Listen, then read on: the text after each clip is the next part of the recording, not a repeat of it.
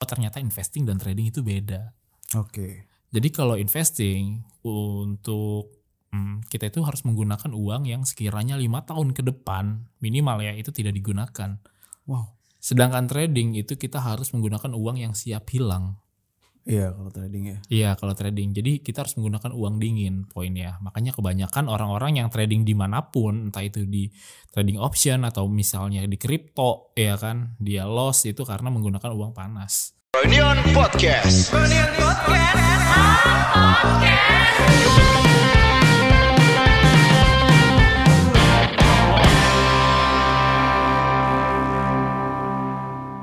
Selamat datang di Freudian Podcast episode ke-95. Saya Haris Franky di sini sudah bersama Bang Alil.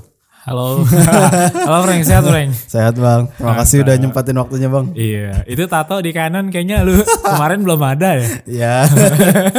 Dan namanya pandemi stres soalnya. iya iya. Lu juga kayaknya setelah ketemu kan kita pertama kali ketemu tuh dua tahun lalu ya. Iya dua tahun laluan. 2018an lah kalau nggak salah. 2018 lu datang ke kantor Freudian. Iya, gue main ya. Kanan Sama gue sama Ari Ari J. J, Miko, Kinur ya. Banyak main. yang kangen sama dia. Iya. Udah cabut ya. Waktu itu lu datang sebagai magician tapi hari ini kita mau ngebahas soal trading. Oke. Eh gua tapi mau ngasih kesempatan lu buat berkenalan sama pendengar gua dulu nih. Iya iya. Alil tuh siapa dan latar belakang lu tuh kayak gimana sih Bang sebelumnya? Oke, jadi guys ya, yang belum kenal sama gue, kenalin nama gue Alil Aryadi. Jadi sebelumnya basicnya gue itu sebenarnya magician, Magician. sulap gitu lah Yoi, ya. yoi. Nah terus beranjak beranjak sulap itu gue sebenarnya motion graphic ya, iya, anak motion gue, Keren. animasi. Iya, iya. Kenapa gue animasi? Karena magicnya gue itu berhubungan dengan animasi gitu. Jadi Hmm. gue menggabungkan antara magic dan teknologi Di live performance di live kayak performance gitu. sih. Jadi kan kayak biasa kalau event itu kan ada LED kan, Iya, gitu di kan. belakang. Iya di belakangnya. Jadi gue memanfaatkan itu gitu. Hmm. Sekalian gue ngebangun privilege kalau misalnya gue ini ada production house juga. Jadi magic sebenarnya buat jembatan gue gitu sebenarnya. Oh. Ini yang mana dulu yang pertamanya? Eh, magician duluan. Magician Baru duluan. PH. Baru PH. Tapi PH-nya waktu itu kan sempat invest sama teman-teman ya. Jadi ya bangkrut lah wajar. ya jatuh bangun lah ya. Iya jatuh bangun gitu. Waktu itu juga PH-nya itu kita ke post pro sih, post production. Ya fokusnya ke situ. Sebelum itu lu kenal Miko Kinur tuh di mana Bang? Dari eh, ini dari layar ya dari Om Denis. Lu salah satu salah satu kreator. layarnya squad. Iya, layar layar. Dan kebetulan waktu itu gue adalah konten kreator pertama yang dikontrak sama Om Denis gue. Jadi dulu gue ngebentuk Oh, sebelum Miko Kinur Iya, bahkan. sebelum Miko Kinor. Jadi gue itu punya grup magician berempat namanya Sinting. Bikin kontennya magic magic nggak jelas gitu lah. Ah. akhirnya Om Denis tertarik kita ketemuan akhirnya gitu. Akhirnya dia senang sih. Oh, ntar gue mau bahas ya soal layarnya dikit. Itu di sana tuh kayak apa sih di di training sama Bang Denis sama Om Denis? eh iya di training, di training kayak misalnya gimana sih caranya lu bikin konten yang sekiranya itu bakalan menarik banget gitu. Waktu itu Om Denis seneng di eh, Sinting itu waktu itu karena unik aja gitu, belum ada magician kayak komedi gitu gitu. Waktu itu kan berempat gitu. Ya namanya grup ah, pasti pecah dong. ya udah akhirnya gue fokus sendiri-sendiri aja lah. Waktu itu gue mau ngebangun eh, magic gue gitu. Ah. Iya, jadi gue waktu itu eh, pesulap di PRJ PRJ. Tapi stage-nya gede gue liat di Instagram lu itu. Eh, Kalau itu kan yang baru-baru ini, yang maksudnya yang setelah gue ya, digital illusionist itu. Sebelum-sebelumnya kan gue dari kecil dulu. Pertama gue dari Kids Magic dulu, ulang tahun bocah-bocah ya kan. Nah terus eh, selanjutnya gue main ke komunitas ya. Mereka itu udah show-show di PRJ PRJ gitu kan. Hmm. Gua berpikir gimana sih caranya biar dapat show di eh, apa namanya di PRJ gue pengen banget show di sana kan oh ternyata gue dikasih tahu sama mentor gue kamu bikin aja profile perform di mana gitu di videoin habis itu sebar ke io io zamannya itu belum ada email apa, apa segala macam kan ya Iya. YouTube juga masih buffering gitu jadi pemasaran gue seperti itu gitu Eh, lu itu kalau kita boleh mundur lagi sebelum lu jadi kreator, Hmm.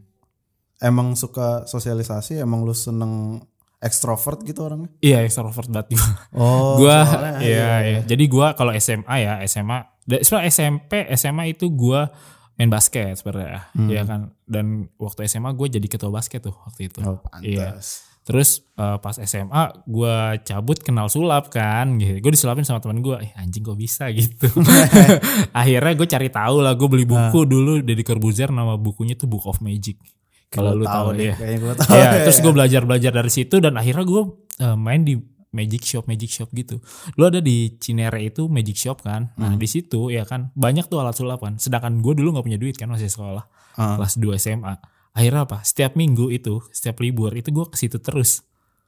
Ngapain? Belajar aja gitu. Eh, beli enggak ya? Mau kenalan sama mereka aja sama tukang Oh, alat sulapnya oke, gitu.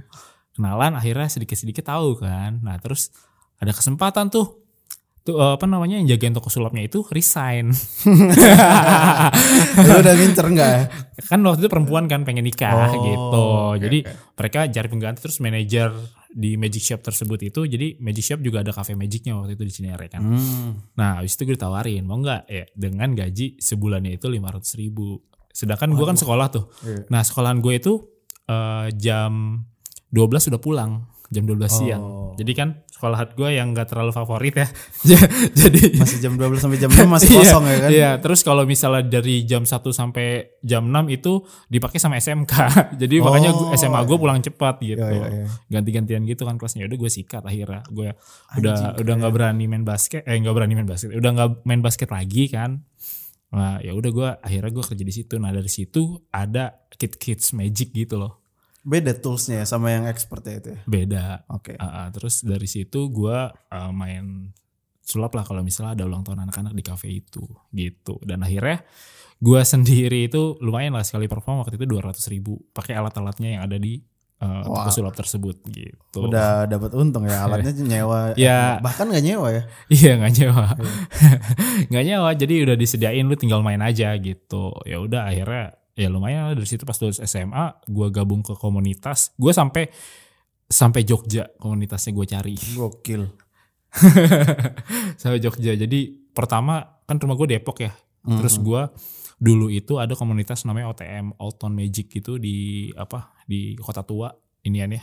Uh, Ngumpul ngumpul ya. Iya, iya. Jadi gue setiap hari Minggu, setiap Sabtu sih sebenarnya. Setiap Sabtu gue ke sana itu waktu itu kenal lewat Facebook. Ntar, lu kok niat banget sih dari Gue emang orangnya gitu sih kalau misalnya emang lagi kepo banget gue sampai seniat itu gue. Maksudnya Parah. itu juga nggak menjanjikan uang yang terlalu gimana-gimana juga kan Gua- maksudnya. Tapi iya. niat lu buat ke toko sulap, ke Iya. kota tua itu kayak Itu parah sih. di Gua- umur muda lumayan jelas juga jalan. Parah ya, gue dari rumah ya kan di Depok terus ke apa namanya Kemayoran, gue nginep rumah teman gue situ terus minggunya pulang. Anjing, udah setiap minggu banget. gitu aja udah. Niat Mung- banget. mungkin jomblo kali ya, maksudnya nggak nggak kepikiran pacaran gitu, jadinya ya seperti itu gitu. Kenapa lu sampai bela-belain ke sana? Apa karena emang waktu itu sedikit banget akses informasi apa gimana sih? Iya satu dikit banget akses informasi. Ah. Ya. Terus yang kedua itu gue kepo aja eh, sama anak-anak komunitas itu ada trik baru apa gitu kan. Terus akhirnya ya gue pelajarin gitu. Oh, tukeran skill ya. Iya tukeran skill lah gitu. Terus di sana itu waktu zaman-zaman kota tua kita ujiannya itu sama senior itu lu harus street magic di kota tua. Berarti audiensnya Buat ngetes mental. Anjing gua. Audiensnya belum tahu siapa gitu lu iya siapa. belum tahu. Jadi kita eh, apa namanya lobbynya itu ya kita lobbynya itu kita datang mbak sorry nih sebentar boleh nggak main sulap sebentar kalau lagi nggak sibuk ya oh boleh mas ya udah kalau bisa Perform. oh, main langsung gitu nyobain trik-trik baru ekspresinya gimana sih dan lebih bukan ke triknya sebenarnya tapi lebih ke pembawaan ya performernya lu gimana cara ngebawain mainnya itu yang dinilai sebenarnya gitu. Baru dari situ ada job mana job mana job mana. Eh lu main nih di sini di booth ini lu main nih di booth ini gitu.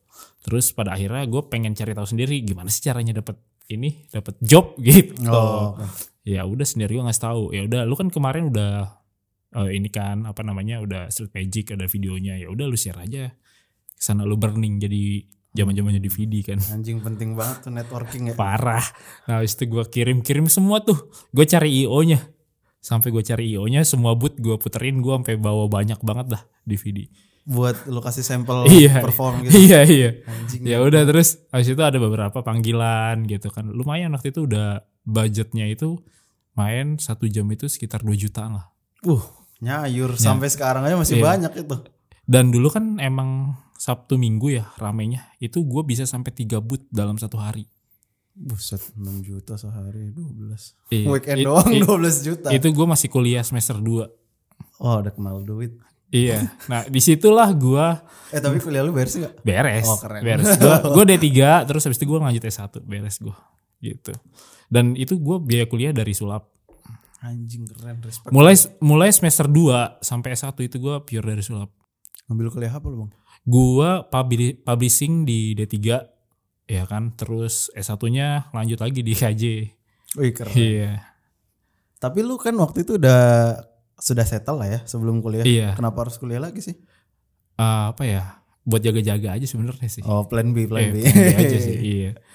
Tapi waktu itu eh, yang paling berat nih sebelum kita masuk ke tahap lu settle iya, iya. performing kan itu pasti approaching orang satu-satu tuh susah ya. Mm-mm. Bahkan gue pun nge-approach orang sekarang buat podcast tuh masih susah. Ah, iya iya iya iya. iya. Kayak waktu itu tuh lu gimana sih yang ada di pikiran lu apa gitu biar bisa lu solid buat eh, yakin untuk perform di depan orang asing.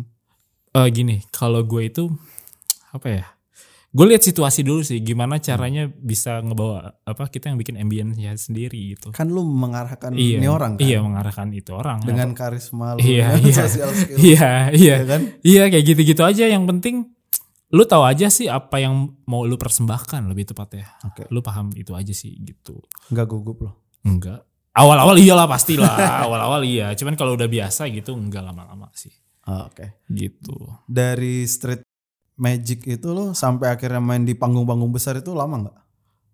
Eh, pokoknya pas gua 2013 itu pertama kalinya gua main eh, di event-event gede. Tahu nggak Hmm. kenapa? Karena dulu mantan pacar gue itu orang IU. Oh iya. Iya, jadi gue pacaran waktu itu sama mantan pacar gue, dia orang IO, dia orang 3D artis. Jadi kalau bikin booth dia jago lah gitu. Nah, Hmm, terus hmm. gue akhirnya belajar sama teman-temannya dia. Gitu. Gimana sih caranya biar kalau magician tuh bisa manggung di di show-show besar gitu kan waktu itu kan dia IO-nya itu sering pakai magician magician besar lah gitu ya. Iya, iya. Kayak Denny Darko, Demian gitu ya. Nah, terus akhirnya gue belajar dari mereka. Oh, ternyata harus gini gini gini gini gini gitu. Berjejaring. gitu. Iya, dan memang gue itu emang udah seneng banget high tech magic gitu. Oke. Iya, high tech magic gitu. Pertama kalinya kan gue lihat Demian ya, dia main di TV Plasma gitu. Hmm. Wah, keren banget nih, gue harus bisa nih. Abis itu gue eh, cari tahu di luar negeri itu magiciannya siapa yang apa techno magicnya. Ternyata ada namanya tuh Marco Tempest. Mhm. Iya, akhirnya gue pelajarin dia. Oh, sebelum ternyata sebelum Marco Tempest ada lagi David Copperfield. Pertama pakai screen projector gitu kan. Nah, oh ternyata perjalanannya seperti itu sejarahnya gitu. Baru gue pelajarin. Gue butuh apa ya kira-kira ya biar bisa gue main Techno Magic. Mhm. Ya kan? Nah, di situ kan waktu gue di layar iya kan, ya kan. Di situ ada si namanya tuh Tom gitu ya. Tom itu anak animasi banget lah. gitu. Hmm. Kebetulan gue bisa bikin bumper dikit-dikit lah. Oke. Iya kan Om Dennis abis itu nawarin kerjaan. Iya, iya. Iya. Gue nggak peduli duitnya duitnya gimana, yang penting gue bisa. Iya. iya. Iya, akhirnya gue belajar sama Tom sembari ngerjain project itu. Padahal itu udah brand gede dan gue baru belajar dan situ gue dapat ilmunya. Akhirnya gue bikin apa namanya animasinya itu sendiri. Akhirnya bisa gitu sih Lancar tuh. Iya awal-awal. Panggung enggak. pertama lu maksudnya itu kan konsep yang Nah, baru ya. Jadi gini, panggung pertamanya lu ya, lu bisa lihat di Instagram gue ya, gue bisa main di Telkomsel ya kan. Iya, iya. Maksudnya brand-brand gede lah gitu Iya, katakanlah. iya. Nah, itu prosesnya juga panjang, Pak. Gitu. Siapa sih lu siapa tiba-tiba lu nawarin diri dengan harga puluhan juta gitu kan. Nah, itu ada ceritanya. Ceritanya itu pertama pertama itu gua harus perform dulu nih, ya kan di tempat bagus nggak mungkin dong. Iya. Lo tau apa yang gue lakuin? Gue ke bar-bar yang ada di Kemang. Hmm. Itu semua gue cari IO-nya siapa yang suka bikin event. Anjing. Terus abis itu gue tawarin gitu kan. Gue bisa sulap nih Iya, gitu. gue punya ini yang bagus nih gitu kan. Hmm. Konsep bagus. Kan yang namanya IO yang di bar-bar yang gak terlalu besar kan gak ada budget ya. Terus gue bilang ya udah kalau misalnya emang lu gak ada budget, lu bayarin kru-kru gue aja gitu. Pada saat itu udah ada krunya ya. Nah, sebenarnya sih nggak ada temen aja ya. dulu budget dulu budgetnya itu lima ribu kan. Ah, nah itu gue buat show. eh sekali show waktu itu murah banget lah pokoknya. Iya. gue yang penting gue perform di tempat bagus.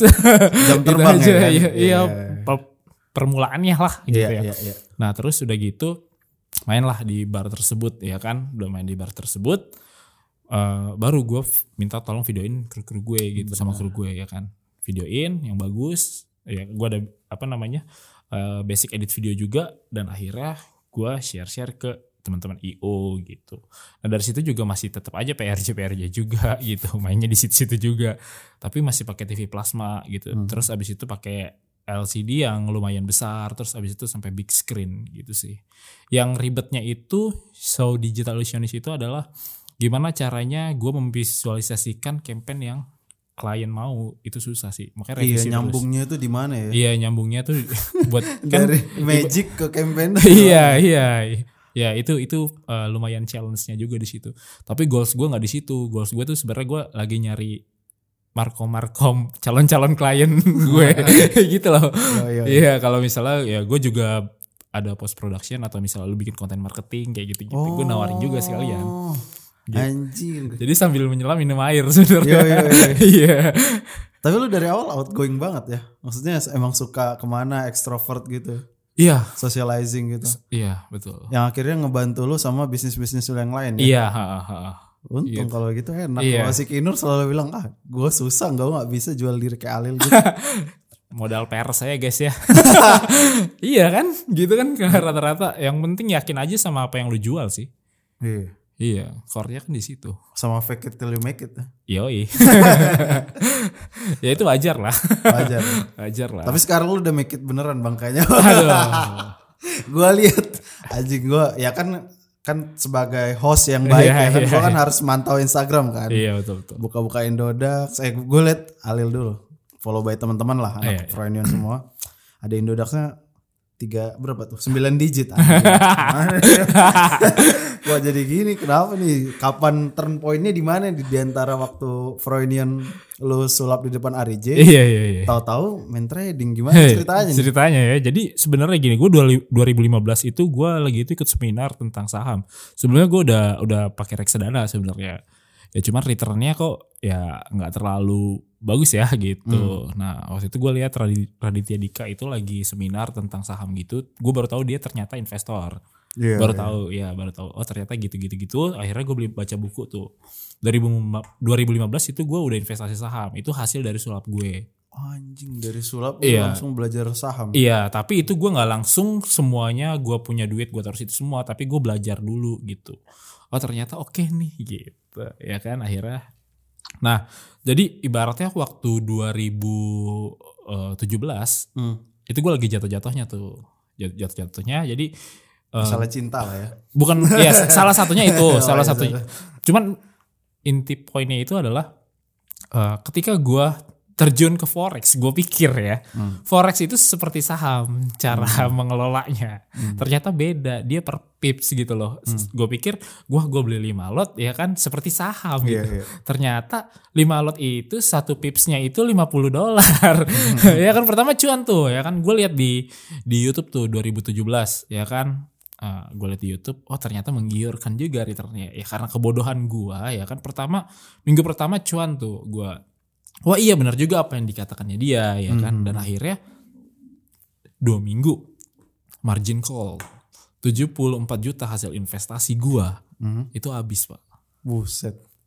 dan memang nggak ada yang tahu siapa siapa eh, nggak ada yang tahu kalau misalnya gua investasi saham pacar gue sendiri pun waktu itu nggak tahu karena eh, menurut gua ya ini udah ranah Lu pribadi. iya. Hmm. pribadi gua gitu ya udah habis pak Anjing. hasil investasi gua 74 juta habis dan rencananya waktu itu mau nikah terus. Aduh. ya udah sama pacar juga putus pak Aduh.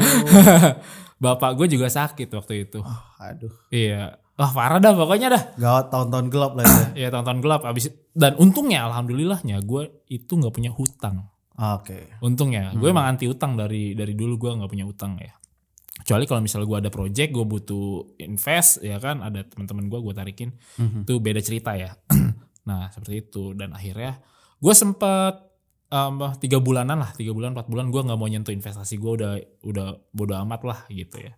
Nah terus abis itu gue searching searching ternyata ada nih edukasi tentang financial market. Nah gitu. Dan akhirnya di situ juga setelah itu gue ada roadshow sulap kan lumayan gitu. Iya. jadi ada roadshow sulap waktu itu eh, ada sekitar 15 atau 20 mall gue gua lupa dah. Gokil. Iya, pokoknya sehari itu dalam hari Sabtu sama Minggu itu dua kali show di mall yang berbeda, tapi eventnya sama. Mhm. Nah dari situ akhirnya gue punya modal nih buat gue belajar gitu. Belajar trading lagi. Bu- belajar investing dan trading Oh, juga, iya. Semuanya ya. Semuanya. Jadi gue memang lagi tuh nggak ada pengetahuan aja, bodoh gitu. Dan akhirnya banyak ketika banget 70 juta. Iya, eh, buat gue itu gede banget karena Gede buat banget. modal nikah, Tahun Pak. segitu lagi. Hmm. Iya, tahun segitu ya kan. Hasil dari magic juga itu gitu. Nah, terus sudah itu ya udah eh gue juga apa namanya invest yang sama teman gue itu apa namanya eh, PH ya? PH gagal juga ya kan. Sekarang dia udah di luar negeri juga gitu. Ya udahlah. Udah parah lah oke Mhm. tentang itu. Ya udah akhirnya gue belajar di situ. Oh ternyata investing dan trading itu beda. Oke. Jadi kalau investing untuk hmm, kita itu harus menggunakan uang yang sekiranya lima tahun ke depan minimal ya itu tidak digunakan. Wow. Sedangkan trading itu kita harus menggunakan uang yang siap hilang. Iya kalau trading ya. Iya kalau trading. Jadi kita harus menggunakan uang dingin poinnya. Makanya kebanyakan orang-orang yang trading di mana pun, entah itu di trading option atau misalnya di kripto, ya kan, dia loss itu karena menggunakan uang panas. Hmm. Sama seperti gua waktu itu gitu, karena kan lagi itu nggak tahu, ya. Dan akhirnya gue sekarang udah tahu gitu. Ya udah akhirnya gua mencoba di situ trading forex lagi, ya kan? Hmm. itu waktu itu gue punya budget 10 juta lah gitu. Itu udah sama deposit terus sama edukasi juga gitu. Dan itu tiga bulan tapi eh, kursusnya itu seminggu sekali. Mahal nggak kalau bisnis apa usaha eh, belajar gitu? buat gue waktu itu karena belum hype kayak sekarang itu murah. Kalau sekarang kan mahal. Lu mau ngambil apa dulu nih lu mau ngambil yang per bulan atau lu mau ngambil yang sekalian sertifikat lu bisa ngajar. Hmm. gitu. Kalau yang sertifikat itu mahal 58 juta satu tahun. Anjing mahal banget. iya. Sekitar segitulah range Gaji fresh graduate setahun itu. iya. Iya. iya gitu. Kalau gua kan gitu cuman ngambil yang per bulan kan. Jadi nggak terlalu mahal gitu. Tapi modal lu buat trading sampai sekarang cuman itu doang belajar. belajar itu doang. Ka- iya karena dulu gue merasa payah banget kan anjir ya kan 70 juta hilang begitu aja gitu loh ya. Iya. ternyata ketika gue sekolah ada yang 1 m. Ada yang 2 m. Iya, iya, iya. ya kan? Iya, iya, iya. bodoh lah gue oh nggak ada apa-apanya ya gue gue jadi kayak makin cupu gue di antara mereka. Ada yang mereka juga sampai gadein eh, sertifikat rumah buat trading forex sampai sebodoh itu gitu. Dan akhirnya iya dan ya gue bersyukur aja sih sebenarnya di antara mereka Oke oke. iya tapi, gini, kan lu udah eh, lost 70. iya 70 Lost 70 terus lu kenapa masih mau nyebur ke trading lagi? karena gue di situ merasa bahwa kayaknya ada yang salah Berarti menurut lu harusnya masih bisa untung nih gua.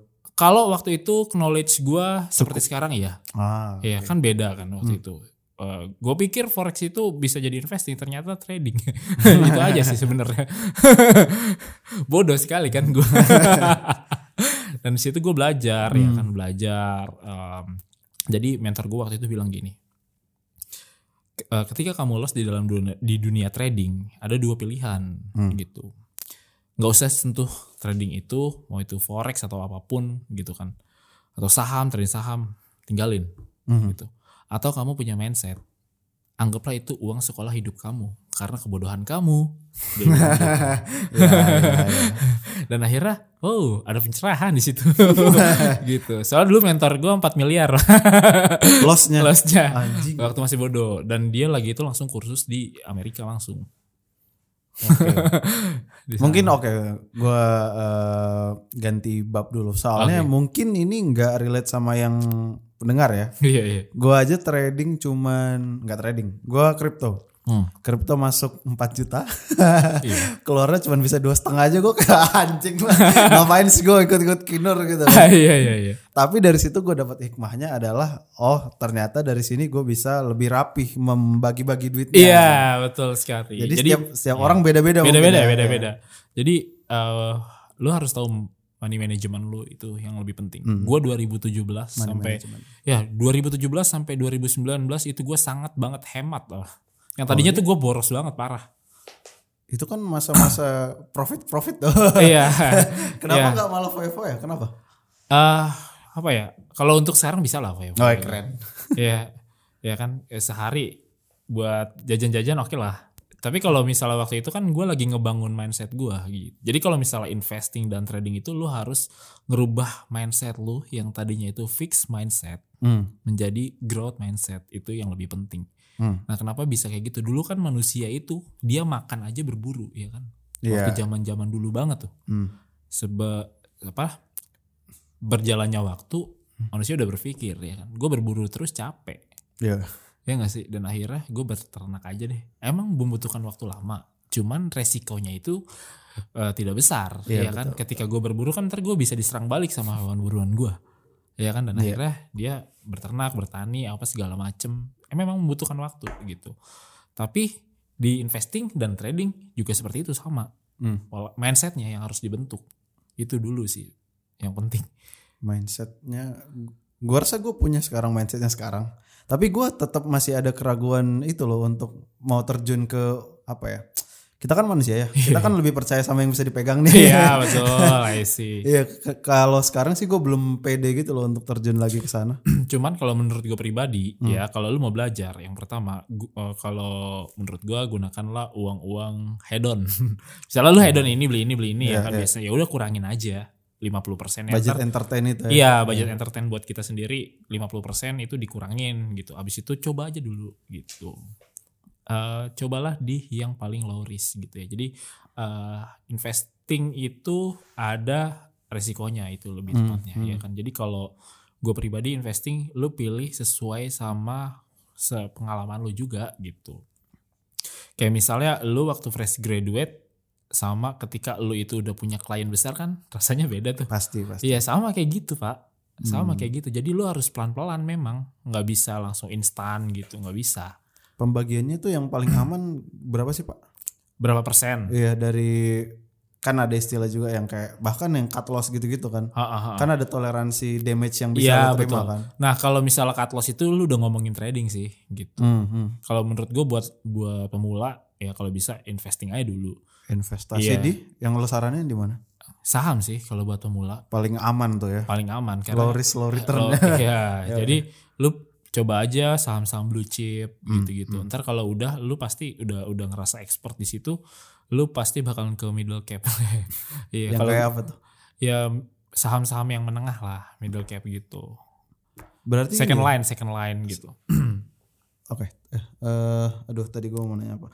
Oh, em, berarti yang saham itu saham ya tadi yang Iya, pertama yang paling cocok buat pemula. Iya. Itu platformnya yang kayak bibit gitu ya.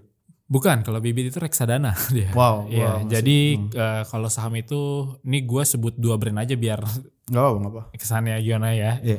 Jadi kalau gue itu pakai iPod, itu untuk swing trade. Kalau misalnya Mirai itu gue buat investing. Oke, udah mulai teknis nih. Iya. Kalau swing trade itu apa?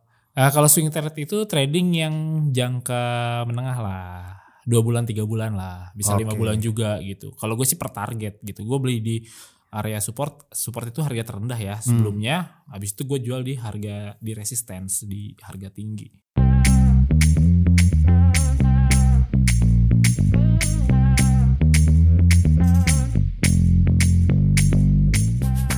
Lu emang nggak ini ya nggak ada eh, ketakutan misalnya itu modal yang 100 juta tadi nggak balik. Kan gue jadi gini, eh, belajar dari Warren Buffett ya. Dia itu kan, ya Warren Buffett kan saham ya gitu ya. Mhm. Jadi kita itu harus menyiapkan minimal adalah 50% uang cash dari total investasi kita. Contoh misalnya lu punya uang satu juta nih ya Hmm. kan untuk investasi. Ya udah lu jangan beli semuanya. Lu beli aja 500 ribu gitu. Nah 500 ribu buat apa nih? Kan nganggur. Nah itu buat jaga-jaga tuh, buat save. Kalau misalnya nanti suatu saat market lagi crash ya kan, lu bisa buyback gitu. Kalau bahasa tradingnya martingale atau kompensasi lah Oke. gitu. Berarti misalnya ini marketnya anjlok yang 500 ribu tuh jadi 300 misalnya. Ya, Itu saatnya gue beli lagi. eh, saran gua kalau udah turun 50% sih. Oh, Iya. ada rum itu hitungannya. ya? Iya, kalau menurut gua untuk untuk biar psikologinya aman gitu. Jadi kalau misalnya lu 500 ribu beli ya kan, Hmm. terus lu turun berarti kan lu bakalan rugi 250 ribu kalau misalnya lu jual. Iya. Ya karena di situ 500 ribunya lu buyback gitu atau martingale. Oh ini ya apa nyari apa sih manajemen risk ya jadi. Iya, risk management. Jadi Iya, sebenarnya trading dan investing itu sebenarnya bukan kita cuan gede, Pak. Tapi Tapi seni mengelola resiko. Oke keren itu. Karena apa? Kalau misalnya lu lihat yang orang-orang sukses di luar sana, dia itu kaya kan nggak langsung instan kan. Warren Buffett aja sekitar umur du- 52 tahun kan. Hmm. Ya kan? Lama dong. Dia investing sendiri pun umur 11 tahun. Anjing. Iya, Warren Buffett. Karena bapaknya dulu kan kerja di sekuritas gitu. Hmm. Nah, jadi kita harus belajar gitu. Orang ya jangan berpikir ih cuan gede ya kan resikonya dilupakan. Itu salah, Pak. Jadi lebih tepatnya ya lu lihat resikonya dulu baru di situ lu coba gitu. Yang penting nih kalau misalnya gua pribadi itu ada tiga ada tiga jenis ya maksudnya dari low risk sampai high risk. Kalau misalnya yang low risknya itu saham itu low risk Hmm. ya kan resikonya rendah. Iya. Asal jangan lu beli saham gorengan gitu. Iya. Saham saham ibarat koin tuh micin lah. Iya ya koin gak jelas ya. Iya, Ibaratnya gitu. Nah, kalau misalnya yang mediumnya itu menurut gua pribadi nih forex, future, terus eh, crypto itu udah medium. Medium risk dan yang paling high risk itu bi- binary option. Itu benar-benar high risk banget gitu. Ini yang mana yang lo mainin kan? Semuanya. yang paling utama yang mana? Sebenarnya sih utamanya gue di investing sebenarnya pengennya. Oh, Iya, di investing. tapi kalau yang di konten lo itu binary option. Iya, konten gue binary option, konten gue. Kenapa lo lebih fokus ke sana? Karena gini ya. Dari ketiga Iya, tadi ya berarti. Iya. ya? Sebenarnya untuk fokusnya gue investing sebenarnya. Cuman kalau gue di sosial media gue fokusnya ke crypto sama trading option. Hmm. Nah, karena gue melihat bahwa di YouTube ini banyak trader-trader yang sok mentor, terus dia ngajarin ya kan, terus mainnya nggak jelas, terus lu nggak dikasih reason kenapa lu open buy dan sell, itu gue gregetan aja Hmm. sebenarnya. Dan lu wah profit ya modal 200 ribu jadi Auto 30 cuan, iya, juta gitu iya, kan. iya, iya. Apa? itu menurut gua lu ngajarin judi bukan ngajarin trading. Iya. Setuju. Menurut gua itu ya. Jadi kalau buat temen-temen nih yang misalnya buka YouTube Hmm. nonton eh, apa namanya binary option modal kecil jadi modal gede percayalah sama gua itu hoax. gue pun ada challenge modal 140 ribu jadi 10 juta. Nah, iya Di ada konten lo di konten gua. Cuman gua nggak langsung ya. Gua nggak langsung langsung 140 ribu jadi 10 juta. Gue itu step by step, bener-bener step by step gitu. Nggak sebulan juga dan itu gue nunggu mood yang kalau lagi enak banget.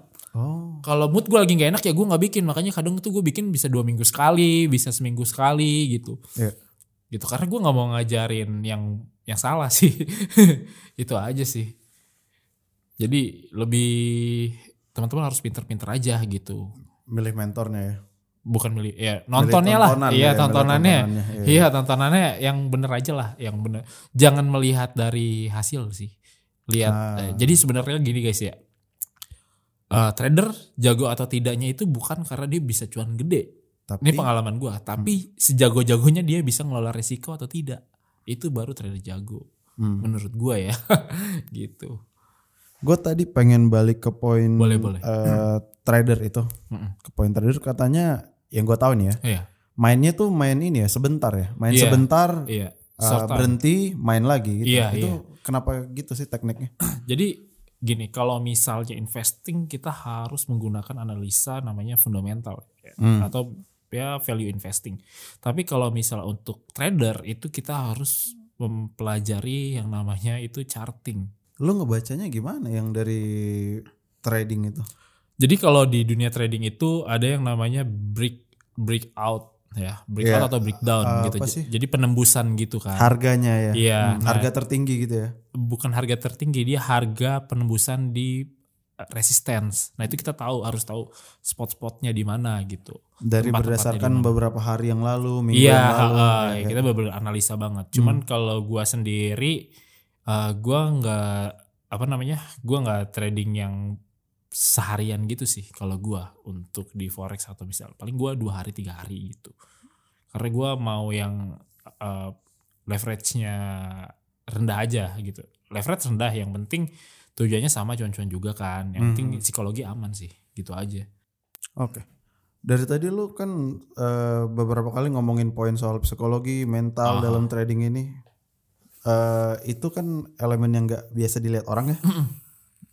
Itu maksudnya harus gimana sih emang psikologi gue harus gimana, mental gue harus gimana sih ketika gue mau terjun gitu. Oke, ini bakal gue jawab detail ya. Silakan. Gak apa ya. Yoi. Jadi kita harus tahu dulu nih fungsi otak manusia itu apa aja. Anjing jauh banget nih nariknya. Iya, nariknya emang jauh banget ya kan. Jadi kita yang simpel banget nih, yang simpel banget itu manusia kan ada otak kiri, otak kanan ya. Otak kiri itu buat uh, mengingat kayak rumus-rumus apalah segala macam itu. Kalau otak kanan itu lebih ke emosional ya. Oke. ya kan nah itu gimana caranya kedua otak kita itu digunakan tuh ya kan harus kita harus make sense dulu di di kita harus sadar dulu kalau misalnya kedua otak kiri dan kanan ini penting di dunia trading Hmm. Hmm. gitu yang pertama kita harus sadar dulu nih sama resikonya jangan sampai lu ada istilahnya panic selling. Ketika Oh, iya. ketika lu udah loss ya udah lu udah lu udah gambling tuh. Kalau misalnya udah ah bodo amat lah gue mau buy atau sell gitu ya kan. ya udah akhirnya margin call lah kayak gitu gitu kan. Nah lu harus tahu. Nah lalu berikutnya step berikutnya ketika lu udah paham sama otak kiri dan otak kanan lu harus paham um, basic basic eh, apa ya apa yang lu harus lakukan untuk melatih habit yang baru gitu kan trading kan ini habit Betul. Harus dong. rutin ngecek ya. Iya, jadi lu harus harus paham juga gitu. Lu harus eh, terbiasa lihat charting juga, lu harus terbiasa lihat eh, apa? Lu baca fundamentalnya juga kayak gitu kan. Nah, lalu berikutnya di situ ada ibarat Indonesia nih kita punya Pancasila kan. Iya, iya. Iya, Satu ketuhanan yang Maha Esa gitu. Dasar negara. Dasar negara. Iya. Nah, kalau misalnya di dunia trading itu ada yang namanya 3M plus T. Oh, baru denger gue. Jadi 3M plus T itu yang pertama itu mind gitu ya. Mind, mindset ya. Balik lagi itu yang di poin utama kita. Gimana sih caranya kita ngubah fixed mindset menjadi growth, Growth mindset, mindset, ya. itu. Lalu berikutnya adalah money. Uang. Hmm. Kira-kira modal berapa sih yang seenggaknya kita buat trading atau buat investing? Nah kita harus sadar di situ dulu dan pendapatan kita berapa sih gitu. Tapi kalau buat pemula saran gue adalah kalau bisa butuhi dulu atau tabung dulu uang darurat kalian, jangan langsung buat investing. Jadi buat kalian yang nganggur di rumah kalau bisa tidak bisa harus punya aktif income dulu. Iya, iya, iya. Ya nggak bisa lu misalnya eh, resign dari kerjaan ya kan terus berharap trading itu mustahil. Apalagi mindsetnya buat bayar utang itu Iya, bisa. iya. Ya itu money ya. Terus Money. dan yang poin yang paling penting itu adalah lu nggak boleh punya utang piutang pak. Oh, Kalau trader. trading itu idealnya nggak punya utang. ya? Iya jadi Oke. ya sekarang kan banyak nih teman-teman yang teman-teman lama gue yang tiba-tiba datang minjem duit. Ada tuh ya. Ya biasa sering lah ya. Kalau udah sering posting amanah kita kan ke Iya. Bali ya. Iya. Nggak tahu. Eh apa kabar Lil gitu. Nongkrong yuk ketika nongkrong Lil. Gue begini ya. Gosok-gosok paha. Astaga. Nah itu gue biasanya sama teman-teman gue yang kayak gitu ya wajar lah gitu. Kalau gue sih menyikapinya. Tapi gue nggak yang eh, lu ada 5 juta nggak gue kasih 5 juta. Paling gue ngasih ya misalnya ya udah nih gue ada gope. Ya kan? Hmm. Lu pakai aja nggak usah lu ganti. Sama kayak gue pernah Iya. denger gini juga deh, tahu siapa tapi. Eh, itu diajarin juga sama mentor gue. Untuk apa tuh? Ya biar kita psikologinya nggak kena gitu ketika ada orang ngutang pak. Ya kan kita Hmm. Jadi emang- kepikiran Iya, ya. jadi kepikiran kita kan. Jadi Anjing, berarti jadi mentalnya harus stable ya. iya, jadi resiko-resiko itu dulu yang harus kita hindari dulu tuh di maninya ya. Iya, iya. Lalu ada metode Metode ini Iya, udah teknis teknikal lah. ya. jadi technical analyze, fundamental gitu. Lu harus pelajari itu. Hmm. Lalu yang terakhir itu time gitu. Kira-kira kapan lu trading, waktu berapa yang eh, kira-kiranya lu cocok masuk ke market gitu kan. Itu ngebaca ngebaca ini ya. eh, ada isu apa, ada masalah Iya, apa. iya gitu. pokoknya teknikal dan fundamental lah gitu. Mhm. Kalau fundamentalnya kan isu sosial isu kan, Mhm. biasanya rata-rata. Gitu kalau kripto kan biasanya influencernya aja lu follow-followin di Twitter ya kan. Elon Musk. Iya, Mas. Follow followin lah itu. Iya, follow-followin. Nah, itu lumayan kan. Dia itu kan influencer dan mempengaruhi market juga. Kalau kripto jelas ada pumping ya. Ada goreng-gorengan ya. Ah, So-so lah. gua gua ngeri seuzon sih ngomong gitu. Oke, katakanlah ada satu Iya, beberapa katakanlah ada. faktor yang Iya, iya. mempengaruhi ya. Iya, gitu. iya. Kalau trading ada nggak? gini, kalau trading Eh, saham ada. Ada juga. Ya, trading saham ada. Berarti sebenarnya trading kripto ada. Hmm. Yang nggak ada itu binary option. Oke. itu nggak ada. Lu mau ngepam gimana? Sepersekian detik. iya, gitu ya. soalnya kan binary option 90% psikologi, 10% teknikal. Keren. Iya. Kalau kripto nggak gitu ya? Kalau kripto em, 10% teknikal, 30% money management, Widih. 60% psikologi. Tetap psikologi paling tinggi ya. Pasti lah. Pasti. Berarti kalau gue bocah tuh nggak disarankan sebenarnya. Kalau misalnya gue panasan gitu, income-nya katakan duitnya ada, Hah. cuman mentalnya belum belum stabil gitu, nggak disarankan ya buat. Sebenarnya eh, ya intinya gini, trading itu kan harus menggunakan duit dingin yang tidak boleh apa lu tidak boleh menggunakan dana darurat apalagi ya. Bahkan dana darurat aja sendiri tuh udah 10 kali gaji lo harusnya Iya. kan itu kan Iya. gede banget ya. Iya, itu gede banget Iya. ya kan. Lu pokoknya yang penting dana darurat dulu yang diutamakan. Nah, lu ketika trading lu harus menggunakan uang yang siap hilang. Oke. Iya, jadi lu mindsetnya yang kayak mentor gue bilang itu tadi. iya, iya. Ketika hilang lu belajar, ketika lu take profit lu menikmati hasil dari hasil belajar lu. Gitu.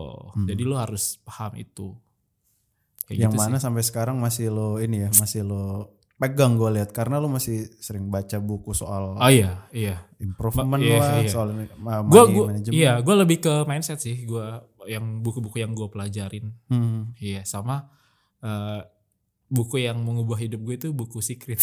Secret, Secret dari dari Rhonda Byrne. Itu gila sih tentang hukum tarik menarik dan itu gue rasain banget gitu. di dalam di dalam kripto atau Enggak itu itu itu secara glo- in buat general aja. ya? general itu nggak ada sangkut pautnya sama trading sih. Oke. Jadi lebih Nice. kayak lebih di situ gue poinnya adalah gini. Misalnya lu pernah nggak sih lu pengen sesuatu abis itu lu dapet Ya. tapi lu nggak sayangin tuh Iya, barang iya, ya kan? Nah di situ di buku itu kalau lu sayangin barang itu lu akan mendapatkan sesuatu yang lebih dari apa yang lu dapat Oh, tanpa wow. lu. Eh itu menurut gue itu apa ya visualisasi yang sangat works banget buat gue sekarang sih. Kenapa lu udah merasa dapat yang lu mau Dapat sekarang dapat dapat banget. di trading ini? Eh gini, gue kalau misalnya ngomongin trading, gue itu tidak peduli dengan hasil sih. Oh iya? Iya, bodo amat. ngapain? Gue mau hasilnya berapa, berapa, berapa gitu. Yang ini beda nih soalnya semua iya, orang main semua, crypto semua orang pengen cuan kan. Iya kalau gue iya. enggak, gue biasa aja. Karena gini, eh, jadi kalau musuh seorang trader itu ada yang namanya greed and fear, Mhm, ya iya. kan? Takut, rasa takut. Rasa takut sama rasa tamak. Hmm. Ini misalnya ini tangan gue nih, Hmm. ini fear, Di bawah. ya kan? Ini greed. Hmm, di atas. Ketika emosional lu melebihi greed, lu akan habis pak. Lu akan euforia, lu akan kesenangan, lu akan ngegampangin dapat cuan apa segala macam dan lu tidak mengenali diri lu sendiri. Oh. Tapi oke. ketika lu di tengah-tengah aja, di tengah aja gitu ya kan. Di tengah ya lu bakal aman-aman aja. Makanya gue investasi dan trading di semua instrumen gitu biar gue tahu dan ke depannya gue juga nggak mau trading terus lah. Oh ya? Capek gue, iya. Eh sorry, menanggapi eh, konsep yang sebelumnya itu Oke. berarti kayak ini ya, kayak di mana lo mencari aman lo tuh sema, segimana Iya, ya? iya. Bukan uang yang lo bukan kerja untuk uang, tapi Enggak enggak enggak. Iya, bener. Iya, gue ngerj nyari ibarat cukupnya ya. secukupnya aja, Hmm. secukupnya aja gitu. Gue baru sekali ketemu orang main trading gak nyari uang aneh banget. Iya maksudnya gue nyari uang, cuman itu bukan prioritas hal utama gue gitu. Karena tujuan gue buat trading itu buat mengendalikan diri gue aja sih. Onji. itu biar gue itu jadi lebih baik daripada sebelumnya terutama dari segi karakter Keseluruhan berarti Keseluruhan. ya. Gak satu aspek keuangan doang ya. iya keseluruhan Karakter. iya oke, oke. semua lebih ke kita lebih mengenal diri kita sendiri sih kalau di trading. Itu Anjing gue. keren banget. Enggak serius serius. Itu yang yang gue alamin gitu. Mungkin trader-trader yang lain juga gitu kan gitu. Mungkin mereka yang wah cuan gede sekian sekian sekian sekian. Itu hanya untuk misalnya endorse dari broker lah apalah ya kan. Itu menurut gue sah sah aja. Cuman kan isi videonya yang penting logik pak. Jangan halu gitu ya. Hmm. makanya kalau halu balik lagi tadi dua ribu jadi 100 10 juta, juta, ya kan. Gua aja 140 ribu jadi 10 juta 6 bulan apa kalau nggak salah dan itu juga butuh mood yang ekstra banget gitu kalau nggak itu nggak nggak mood gua Berarti itu ya eh, dari main dari tadinya lu pengen belajar cuan-cuan-cuan, iya jadi tadinya kayak eh, sekarang malah lebih ya udahlah santai aja gitu. iya kan Yang penting diri gue berkembang gitu aja. ya. Iya, karena gini, sistem dari trading atau investing sendiri, ini menurut gue ya, menurut pengalaman gue ya, itu sama kayak asuransi pak. Kenapa tuh? Kalau asuransi kesehatan itu orang sehat ngebayar orang sakit ya. Iya iya. Kalau di investing atau trading ya, orang greedy bayarin orang sabar. Oh. itu menurut gue yang udah gue alamin ya. orang tamak ya. iya orang- orang-orang sabar. tamak bayar ke Orang ke orang sabar. sabar. itu menurut gue itu udah kunci aja. Itu gue nggak dapat dari mana-mana dari pengalaman gue. kuncinya sabar. Iya kuncinya sabar.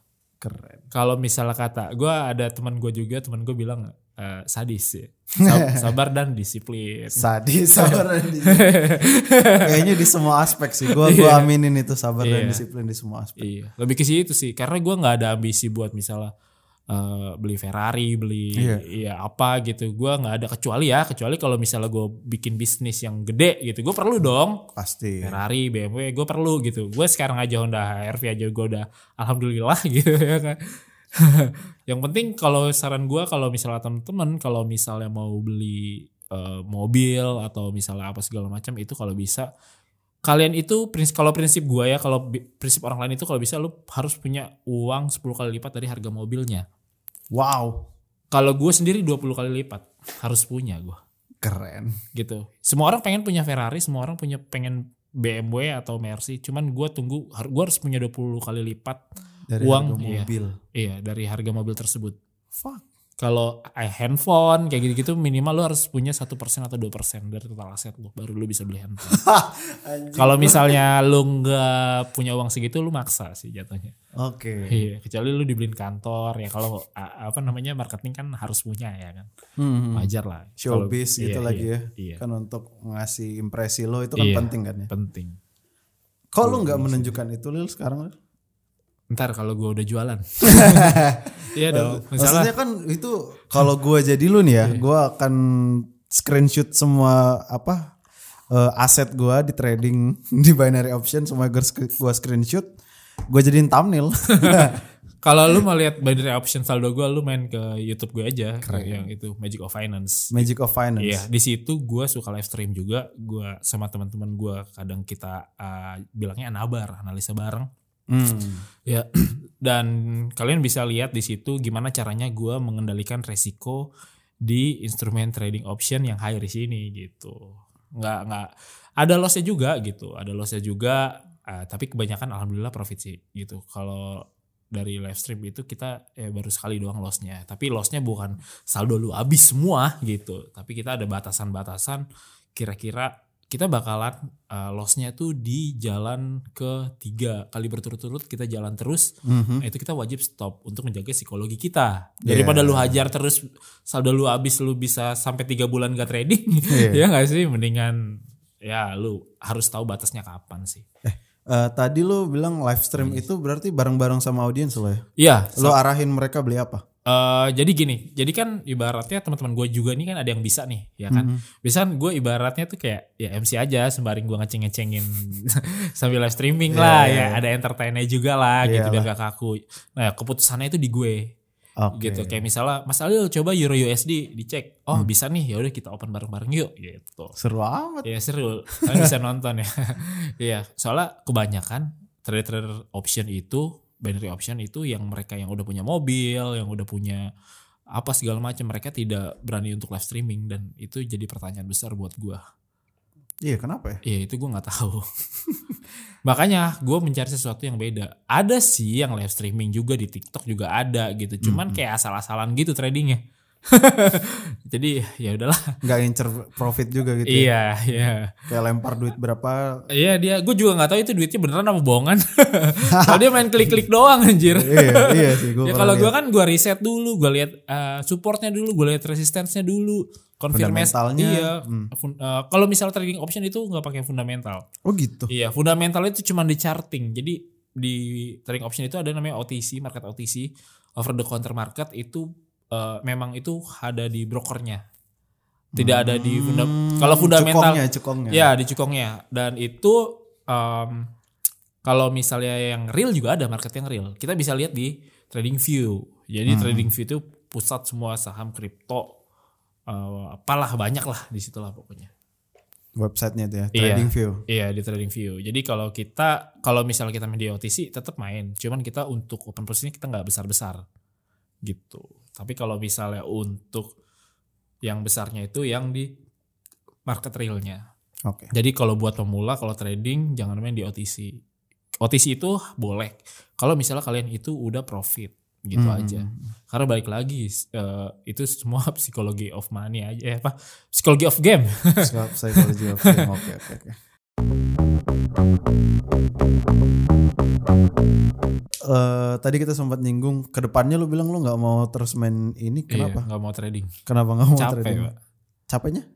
Eh, apa ya gue pengen bisnis real aja sebenarnya Fisik gitu ya. iya kan kalau misalnya di bisnis real itu kan kita membutuhkan psikologi dan energi juga dong Benar. Iya kan. Kalau misalnya gue campur aduk ke trading abis. Paling gue swing trade aja yang dua bulan tiga bulan gitu loh. Paham gak sih? Gitu. Jadi kalau untuk sekarang ibaratnya masih semangat belajar, masih semangat mencoba, ya gue akan trading terus sampai uh, gue tahu kapan untuk gue udah mu- mulai bisnisnya, bisnis yang bakalan gue pengen jalanin. Oke. Lebih Lu mau ngejalanin apa? oh, maksudnya eh, industrinya lah. Mungkin kan Iya, industri. belajar ada, Iya. mungkin clothing ada gitu. Kalau F&B misal kalau kalau misalnya untuk gue pengen properti sih sebenarnya. Uh, anjing next Iya. level shit nih. Ta- tapi gue udah udah mulai properti cuman gak yang gede-gede gitu loh. Yang ya masih kecil lah gitu. Karena gue lihat pasar Indo juga gitu. Udah udah mulai sih udah udah ngebangun gitu untuk bisnis itu ya. Tapi gue masih invest sama teman aja gitu. Karena dia yang lebih ngerti ya gue belajar dari dia lah enaknya Uh, hati-hati. tapi tapi gue kenal banget nih orang kok santai Iya. Hmm. dia udah udah banyak bikin apa namanya klaster-klaster jadi ya belajar dari dan rumah gua pun gue juga belinya dari dia gitu jadi udah Ah, udah trust aman lah, lah ya. udah trust iya berarti kalau dari segi konten kreator lu nggak ini lagi. gue pengen itu sebenarnya juga terusin. ya itu salah satunya gue juga pengen juga Hmm. jadi konten kreator gitu itu nantilah seberjalannya waktu aja gitu pasti gue pengen ke arah situ karena menurut gue itu aduh mantep banget pak Bu- bukan ngomongin cuan ya tapi ngomongin ya ibaratnya lu punya produk ya lu bisa masarin sendiri kan Oh, iya. produk lu itu Lu- aja diri sih. lu sendiri produknya kan konten Iya. kreator itu kan. Iya, di situ. Yang penting gini kalau untuk sekarang jadi konten kreator gue fokus, kayaknya belum bisa gitu. Palingan ya untuk trading-trading aja gitu. Hmm. Kalau menurut gue trading juga itu bukan konten kreator sih, cuman ya tutorial-tutorial doang. Iya. Nggak ada nggak nggak ada maksudnya nggak ada knowledge yang lain selain trading gitu. Gue Ber- pengen dikenal sebagai yang konten kreator lah, selayaknya konten kreator lah. Udah balik sih maksudnya udah pasti dari jalan awal lu kan sebenarnya performer kan. Iya performer. performer eh, ya orang yang memang diperuntukkan untuk perform kan lu Iya, kan dari betul, dulu betul. Makanya gue juga tahu lu dari Kinur adalah orang yang ini apa apa ya progresif gitu karirnya gitu gue lihat dari dulu sampai sekarang dari katanya dia ya sama kayak kita kita lah Iya, gitu iya. semuanya struggling gitu kan. Gue ngerasa buang-buang waktu sekitar berapa tahun ya ya zaman zamannya bucin lah gue ngerasa buang-buang waktu lah itu umur berapa?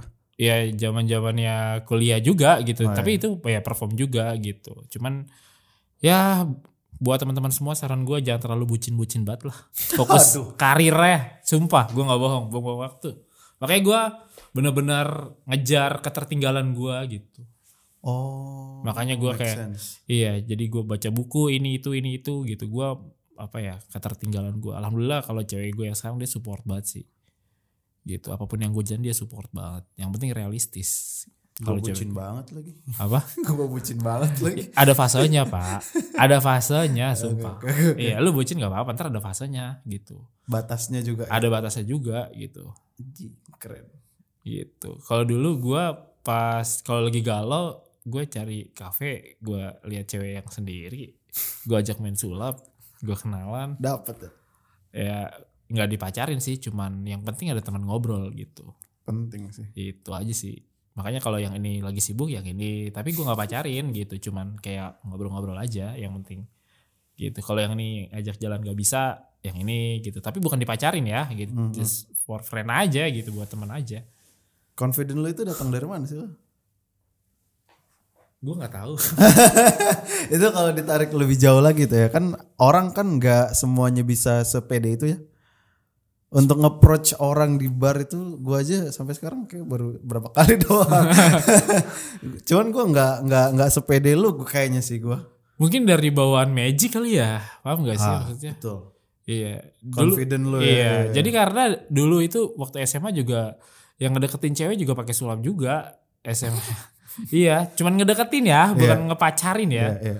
Gitu. Karena waktu itu gue nggak ada mindset buat pacaran sih SMA, cuman buat ya ya udah pengen tahu aja cewek gimana sih karakternya gitu. Iya, iya, iya. Itu aja sih. Ya. Sampai sekarang masih ini loh, masih ngerasa gue masih punya nih karisma di mana gue bisa muncul tampil di depan orang masih ada tuh.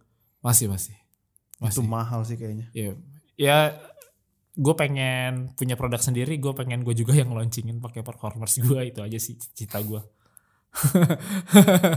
Soalnya kan selama ini kan produk orang terus kan, Hmm. gue pengen ya gue sendiri lah gitu. Tapi Magic gue masih kerja juga guys ya, gitu. Kalau ada kerjaan juga disikat juga guys. Jangan mentang-mentang punya uang banyak habis itu berhenti kerja jangan gitu.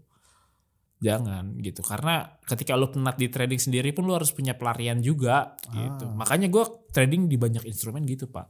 Kalau yang ini lagi di bangkrut ya gue ngelihatnya yang lagi Pindah. gak bangkrut ya kan gue bilang kayak sistem cewek itu ya kan Iya, iya. Iya jadi gue nggak mau fokus satu gitu. Lu umur berapa sih pak? Tiga satu gue anjir udah tua. Udah matang sih memang pantas. Iya. Tapi gue suka banget sih ngobrol sama lu berapa satu jam terakhir.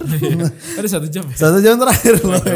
Satu jam terakhir gue dapat ilmu yang baru di mana biasanya gue tahu orang trading tuh ngejar cuan, Iya. lu malah ngejar stabil, mental harus Iya. eh, siap gitu. Karena konsep trading gue itu kayak nyiram tanaman aja pak. Gimana tuh? Iya, misalnya lu beli bibit tanaman, Hmm. Lu siramin banyak, Hmm. mati apa bertumbuh pak? Kebanyakan mati, Mati. ya kan? Kalau siramnya dikit-dikit, Mati juga. siramnya dikit-dikit, maksudnya set sehari. Oh iya, Besok tapi lagi terus terus sehari, ya, iya. continuous ya. Iya, kayak gitu gue. Prinsip gue, Tahu batas gitu ya. tahu batas. Keren. Gitu. Eh, ada lagi nggak yang mau lu sampaikan buat pem- apa ya pemula gitu yang baru mau mulai terjun ke apa instrumen investasi ini? Gue cuma ingetin aja kalau misalnya teman-teman mau invest, belajar nih ya buat teman-teman yang pemula, itu kalau bisa ya pertama yang paling penting itu dana darurat dulu. Itu penting yang banget. mana kalau bisa 10 kali gaji lu tuh. ya. Gua aja belum bisa. Lalu kalian boleh invest atau trading gitu. Kalau misalnya kalian mau trading, gunakanlah dana yang siap hilang gitu. Siap.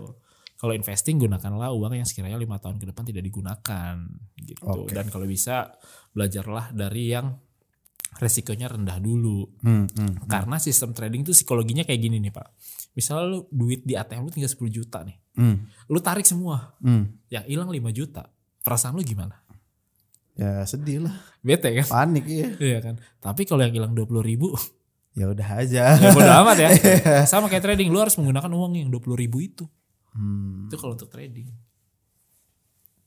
Oke. Eh tadi gue mau nanya itu yang terakhir buku tadi apa buku apa? Buku, mau baca tuh. eh, buku Secret. Secrets Iya, dari Roda Burn. Rauda Burn.